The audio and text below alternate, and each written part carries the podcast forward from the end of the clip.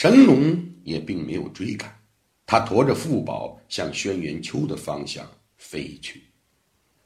神龙带着富宝来到有熊国的宫殿上，他摇身一变，恢复成了有熊国的国君，正是英俊潇洒的少典。少典抱着受惊的富宝回到宫殿。富宝虚弱的搂住少典的脖子，惊魂未定的叫了声“少典哥哥”，就晕了过去。少典把富宝救回了宫殿，亲自煮粥喂给富宝吃。富宝只是受了惊吓，在少典的悉心照料下，他好好的睡了一夜，第二天就醒了过来。富宝从醒来的那一刻。心里就兴奋不已。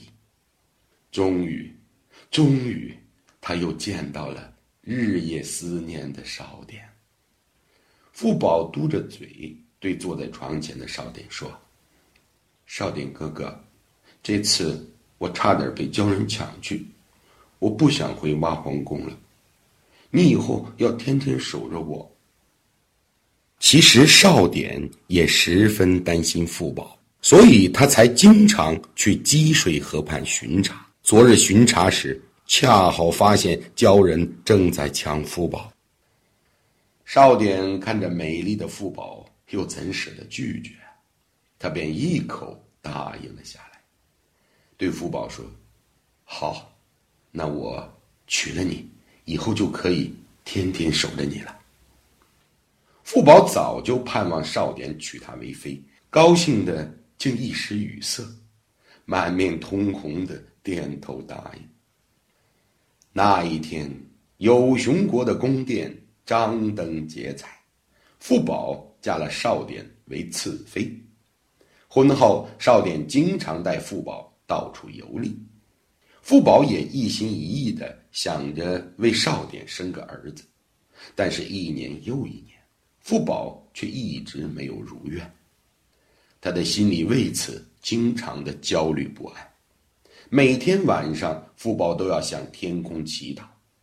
有一天，少典又带着富宝去郊外游玩，正走着，天空突然暗淡了下来，顿时星斗满天，和晚上一模一样。富宝抬头仰，只见天空有一道闪闪发亮的电光。像蛇一样不时绕着天枢星旋转，刹那间田野罩上了一层浓郁的青光。忽然，那一道巨大的光环向着富宝直射而来。他只觉得自己的腹部有什么东西猛地动了一下，吓得他大声叫喊，一阵目眩，几乎晕倒。少典急忙。把富宝带回宫殿休息。第二天，富宝发现自己应天枢星光而怀孕了。富宝也和他的姐姐女登一样，怀孕二十四个月之后，在第三年的二月初二，天空出现了五彩的祥云。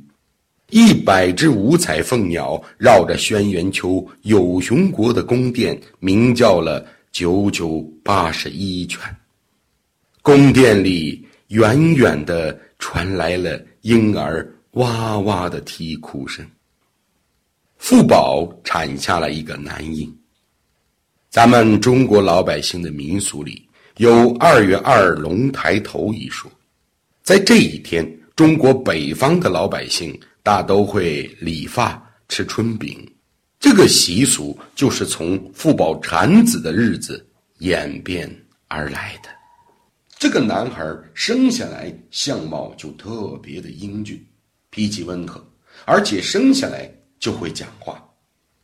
因他出生于轩辕之丘，故称为轩辕氏。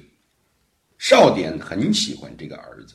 他将轩辕和他的母亲富宝带到自己的身边，一手教导他，并将他定为了有熊部落的继承人。轩辕氏长到了七八岁的时候，就有了大人的风度；一十二三岁的时候，就有了大智慧；到了十五岁，便已无所不通。少典让轩辕接受了国土封息，因他以土德称王，土色为黄，故称黄帝。